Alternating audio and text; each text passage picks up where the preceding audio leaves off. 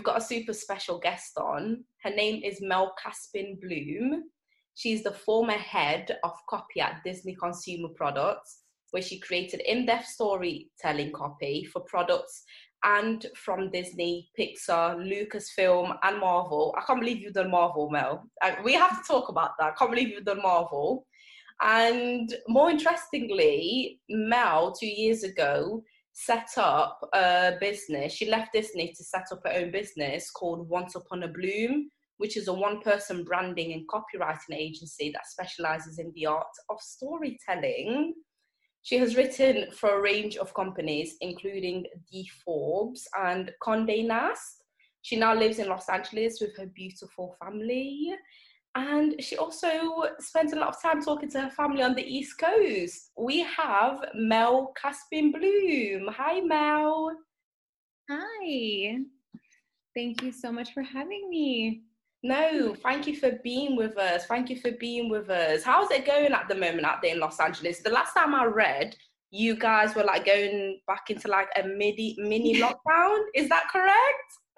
That is correct. Yeah. Yes. Wait, you just had an earthquake, right?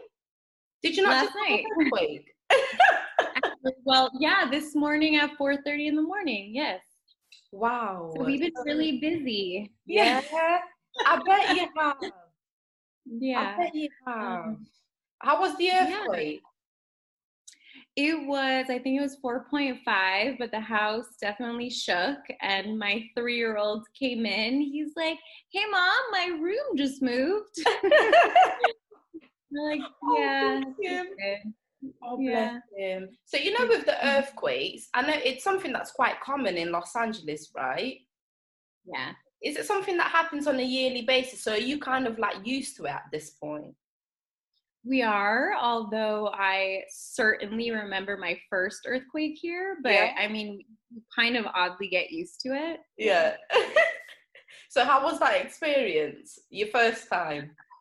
I was in a building. I was on like the I think the eighth floor of like a 25 floor building in Century City mm-hmm. and you it's on wheels so it actually like moves and it moved for like 30 seconds so you just like mm. sat at your desk and just moved and it was the weirdest. Like I was frozen for three hours. like, I could not get up. And then all of these California natives who I worked with were like totally fine, moving on with their day, and I would not leave my desk. So yeah, that was that was the first experience. oh wow! So you literally grabbed onto your desk and you thought, okay, I'm just yeah. gonna stay stuck. yep. Yeah. Oh wow. And what about with the lockdown? How have you been dealing with the lockdown? I mean, especially with two little children. How has that been? Um, there's a lot of working at night, and uh, my house turned into a classroom. Mm. So that, um, yeah, and um, I mean, luckily we have outside an outside area to play in, which I'm so grateful for. Um, but yeah, it's it's interesting. Yeah. yeah. I bet it is. I've read I've been reading online a lot of parents just saying that they're not very good teachers and they really can't can't wait for their children to just go back to school. yeah, it's such a strange time. It's like uh, we found out last Monday that LAUSD schools are going to be closed, the Los Angeles public schools, and it was this feeling like of course like you don't want your kids to go back, but then you're like, okay, somehow this has to work for six more months at least. So it's mm-hmm. you know, anxiety that yeah, it's just Bless you, Mel. Yeah. You've got this. I keep every time I speak to a parent, I keep telling them like, you you've got this. You know, soon it will be over. You've got this. it's nice to hear. It's lovely to hear that. So thank you. so Mel, storytelling. Yeah. Just the storytelling. How does Mel get into storytelling? How did it all start? Yeah. Um, so I've been writing since I was a kid. Um, even my second grade teacher, my mom found like an essay I wrote in second grade that said, I think you're going to be a writer when you grow up. I've been writing and journaling since I was as long as I can remember, and I've always had a journal. And then I ended up in college going to business school and taking the marketing route. And then I went into the corporate fashion route, and it was all numbers and finance, and uh, I, uh, just a part of my brain that I mm-hmm. don't have a relationship with. um, so I just started writing um, when I came out to LA. I came out at 23, and I just started writing um, a daily blog. And I had a thousand jobs, and all of them gave me such good stories to just write into a blog. Yeah. So I started a blog, and then I used that as my portfolio to submit to different companies. And then I started to become a fashion, featured fashion contributor for Yahoo and the Examiner. Mm-hmm. And then then um, somebody started becoming a regular reader of mine at Guess. Um, the corporate headquarters are in Los Angeles, and they pulled me in um, for an interview for a copywriting position. So that's started my career in copywriting. I was there for about two years where I developed um, the brand voices for G by Guess and Guess Kids while working on the other brands. And then there was an opening at Disney um, and so I got that about two years later. And then my boss there ended up leaving after eight months. So I kind of like slid into his role and I managed a group of writers. There were like around five to seven writers, most talented people on the planet. I still love them and talk to them. And I was there for five and a half years. And then two years ago, I started my own company. Very nice. So Mel, when you say for those of um, for the people that listen that don't know, what exactly is copywriting? Yeah, uh, so copywriting is the sales writing you read in ads, online, in your emails, anything that's basically like selling you something. And it could be copy for anything for a product for a service for an idea. Like there's someone behind the words that are selling this to you yes. and that those are copywriters. Okay. And even you know with the writing that you do so you started with guess really so guess was like the major breakthrough the first major breakthrough that you had yes.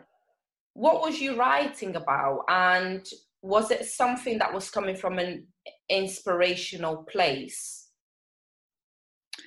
Um, I think I'll say yes because I love fashion. Um, so for me, yes. I don't know if it would be that way for everybody, um, but I happen to love fashion. Um, so it was great because I also at the time had a baby niece and I was writing for Guess Kids, so a lot of baby clothes so it was cool just to like develop a voice and think about the target audience and these moms who are reading it who had babies for the first time and you know you're selling them uh, the clothes so that was cool so there i was writing all the emails all the website copy when you walk into a Guess store like whatever you see written on the walls or in the windows mm. um, basically it's it's everything on the website and in store yes Okay. So it's interesting that you didn't go to university and do literature, you didn't do poetry, you didn't do any of that. But no. fast forward, you did end up working for huge corporations. So ultimately, the business that you did a bit of really at school, would you say that that assisted you a bit throughout your career, or do you think it just it didn't have anything to do with it at all? I think I think a marketing degree like helped because I do I did understand like the analytics behind what I'm doing, um, like studying the target markets and the message. But I think that I I think that's a small percentage because I do think that you can teach yourself a lot of what I learned in four years at school. Um, mm-hmm. so I think so much of it, especially now, what's available online, you can basically get anything, yeah. um, and you can teach yourself anything. So I think a lot of it is like inside of you. Like if if you have that writing gene inside of you, I think you can absolutely teach yourself the rest. Mm-hmm. So just going back to the writing a bit more because I'm really interested in it. So personally, I'm more of a literature person. So I've always been crap at maths. Mel, it's just horrific. Me with numbers has just genuinely been so horrific. I'm just yeah, I, I prefer literature. You know, I understand it, I can read it, I'm fine with it. And with literature, it's something that a lot of the times when I feel things, very often I'm unable to vocalize it, especially if I'm very emotional. So naturally, if I get really upset, I will get emotional. So I don't particularly want to talk whilst I'm emotional. So more often, nine times out of 10, I will start writing in my phone on my notes. And with that, I, I literally feel like Shakespeare whenever I do that, just to put it out there. I just write and write and write. And I feel my soul just feeling just easing, literally, this weight being lifted off of me. So, anyone that does write professionally, I'm always really intrigued to know what is it that you tap into for you to be able to focus and write the things that you do? It's a great question. Um, I think I think a lot of it is practice. Like I do think in the beginning, um, it was it, it, things took so long. Like one email to write for a company could take a week mm. you know, because you're rewriting and rewriting and rewriting, and that's not good enough. That's like, you know, and then all of a sudden you find yourself writing nine emails in one day. Yeah. So I think it's like just like practice and like you get to that point that you recognize in your head this like fully focused like spot that you just get to know so well because it's on repeat in your head and it's mm. on a mm. daily basis so I do think that it's something like there's like a muscle in your brain that like you just like start to get to know and work out a lot. Yeah. Um so yeah, I think that's just practicing and getting to know that part of your brain. Yes. Really. So you said you started writing since you were a kid, right? You've been doing this really since you were a kid. Do you find that when you started doing it as a kid, was it an escape from something? Like, was it just something you enjoyed doing like because not many kids just want to write so can you remember by any chance what was it that made you want to stick mm. to it as a kid yeah i think um so being a storyteller like there are always these like characters and storylines and like things like that randomly pop up in your head when you're like doing something. Like I don't even know. Like I could be like outside scooting with my kids and I'm like, oh my God. And I just there's this character that like fully comes to life. And I'm just like, I just have to stop and like do a quick draft of the character that's like fully coming to life. And I think that started when I was little. And I went to like playwright school in ninth grade because it was just like it, it, became this like amazing thing. Um, and I'll never forget when I started to learn how to type. Yeah. Like all of a sudden, I was like, "Whoa! I could just like type it all up," and it was always just like really exciting to me. Like get these characters out, get these storylines out, and mm-hmm. I think that's it was just yeah. always there. Yes, and with the characters, you know, with the characters that you were creating back then, and are you still creating characters now? Yes? Yeah. Are yeah. you able to talk about that? What type of characters does Mel create? Yeah. Um, so uh, right now, my focus is children's stories. That's that's definitely I think it's just through parent like during parenting, there are all these roadblocks I'm hitting. Mm. And when I hit a roadblock, I'm like, okay, I need a story to get me through that. And like, I'll think of a story that I can tell the kids to like help us address an issue or something, you know, whatever it is. So I think a lot of it right now is like, I'm trying to build like a library of my own stories for them. Um, so I have a lot of different characters. Some are in fanciful worlds, some are in real worlds. They're all are like in the I'd say seven to eleven range age wise. Mm-hmm. Um, but yeah, I mean I've created different lands. Um, eh, there's all I, I, right now I'm working on other. I have four stories, um, and two of them are, are being ready to pitch. Um, so yeah, they're they're all different, but it's definitely the children's realm. And then I have like an adult I have I I do have one story that I'm working on for adults, but I kind of put that to the side right now because I'm so focused on the others. Mm-hmm. So at the moment, you're focused more on the children side of it instead of the adult side, and you've mentioned, I guess that has a lot to do with the parenting So Yeah. th- did that start when you became a mother, or was it was it an area that you were always particularly interested in? I think it was when I became a mom um, because I was way more interested in my adult story, which I have like 80 pages written in Microsoft Word and I have 10 million drafts of it. And then all of a sudden, when I started, I guess when my daughter became like three, I'm like, ooh, how do I explain this? Or how do I and and now, I mean, there's so many things to explain to kids in this world we're mm-hmm. now in that's constantly evolving. So yeah, I'm definitely just more focused on that. And I think it's just helping mm-hmm. parenting. They, what type of characters would you say they are? Are they inspirational? I guess it's fictional. Would you say it's fictional, or do you ever base any of your characters on your life experiences or other people's?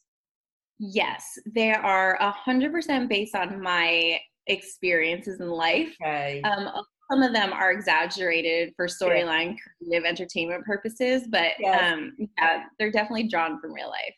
hmm Okay. Okay. What about Marvel? Mel, I love Marvel.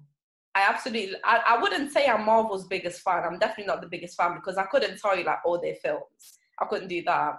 But I love Marvel and just I love creatives. Can I just start there? I love creatives, Mel, because I feel like certain people, certain talents that they have, it's it's just God given.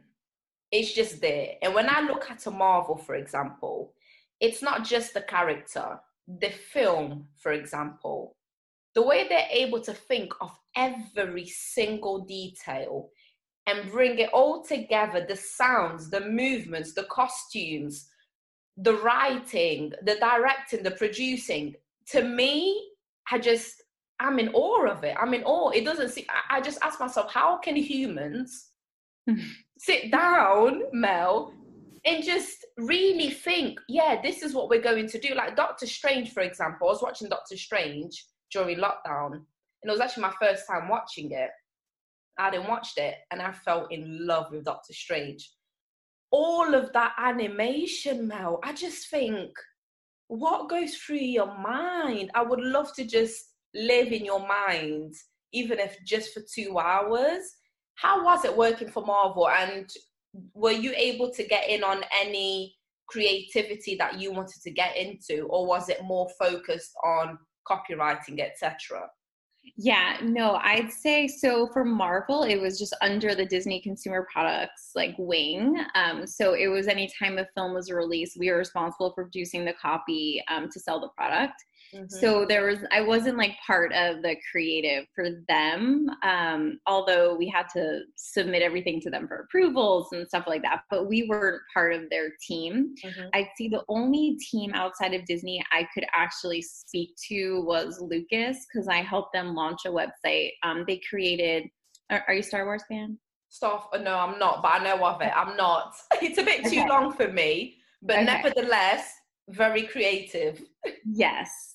Um, so their team, they produced 3D replicas of weapons that were used in the films. And so I helped them launch a website for that. And I could say that team just like blew me away with just like their th- everything. They they were so unbelievably creative um, and Mhm. amazing.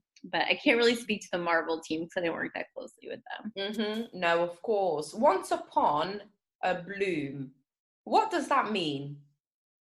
So storytelling is basically like what I do, um, and my last name's Bloom. So it just kind of like fit one day. So the once upon a time, Mm-hmm. um, and that is like what the heart at the heart of what I do. So right now, when I work with different companies, a lot of times we start with like who they are because even if they're a company that's been around for 10 years or a startup like sometimes we have the same exact conversation and it's like what's the heart of your company? Like why did you start this? Like and and i have a whole interview process to get down into like the the origin of it.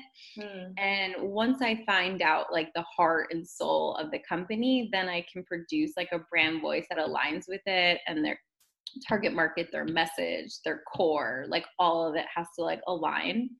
Mm. and then typically i produce a brand voice bible for them so that at every outlet it's like one cohesive voice. So whether they're on social media it's their website it's an email it's in store like whatever it is it all makes sense to the consumer. Um, so that's that's pretty much what i start and it always starts with a story. It's always like what's your story? And then we start with like the about page and then like we usually like build the voice out from there. Mm-hmm. so you know with the story for example it always starts um, with the story for you. Um, i guess would you say that's where you find the human connection in order to do what you do? A hundred percent. And that's actually how I say, like, if we're gonna like take your company and like personify it, like who who is that?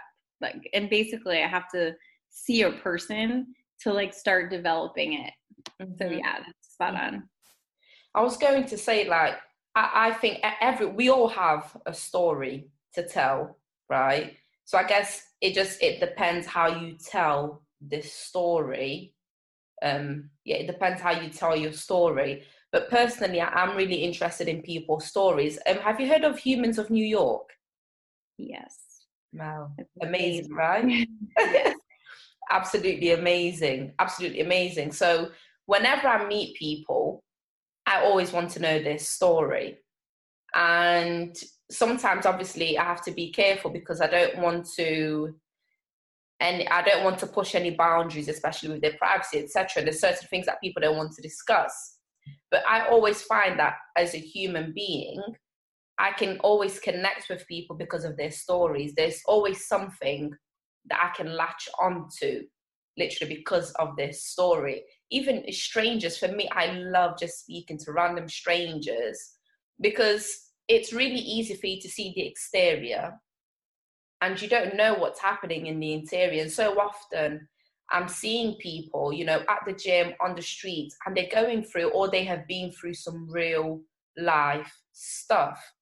And when I hear their stories, it motivates me to continue to live in my purpose and continue to live to literally just do everything I want to do using using all the skills and talents I have because it also makes me aware that not everyone is able to do that. But I wouldn't be able to have that mentality had I not known people's stories. Yeah, so with you in your storytelling, are you a person that likes to hear other people's stories? Yes. Okay. Yes, I do love other people's stories. However, mm-hmm. um, I find it so interesting with um, people like you who are hosts and like so outgoing all the time because I'm a split like extrovert and introvert. That's me. So, oh, are you? Okay. so you know when you're in like your introvert way like it's very yeah okay i don't want to talk and people don't get it because especially if you've met me when i'm having an extroverted moment you expect me to be extroverted with you throughout my whole life mm-hmm. and mel nine nine seven times out of ten I don't want to be around people. I don't want to speak to you. But it's so funny because sometimes it really does depend, especially, you know, with like human connections. So when I go out, I'll put my headphones in. If I'm not driving, I'll have my headphones in, and that's the sign I don't want to speak to you. I don't want to be spoken to.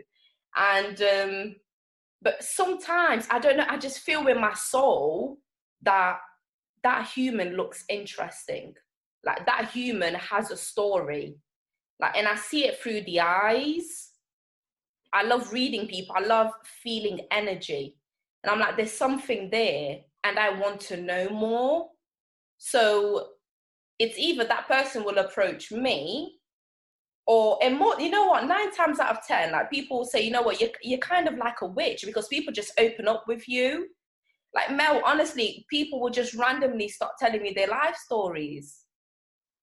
Just hmm. randomly, Mel, randomly at the gym, in the shopping center,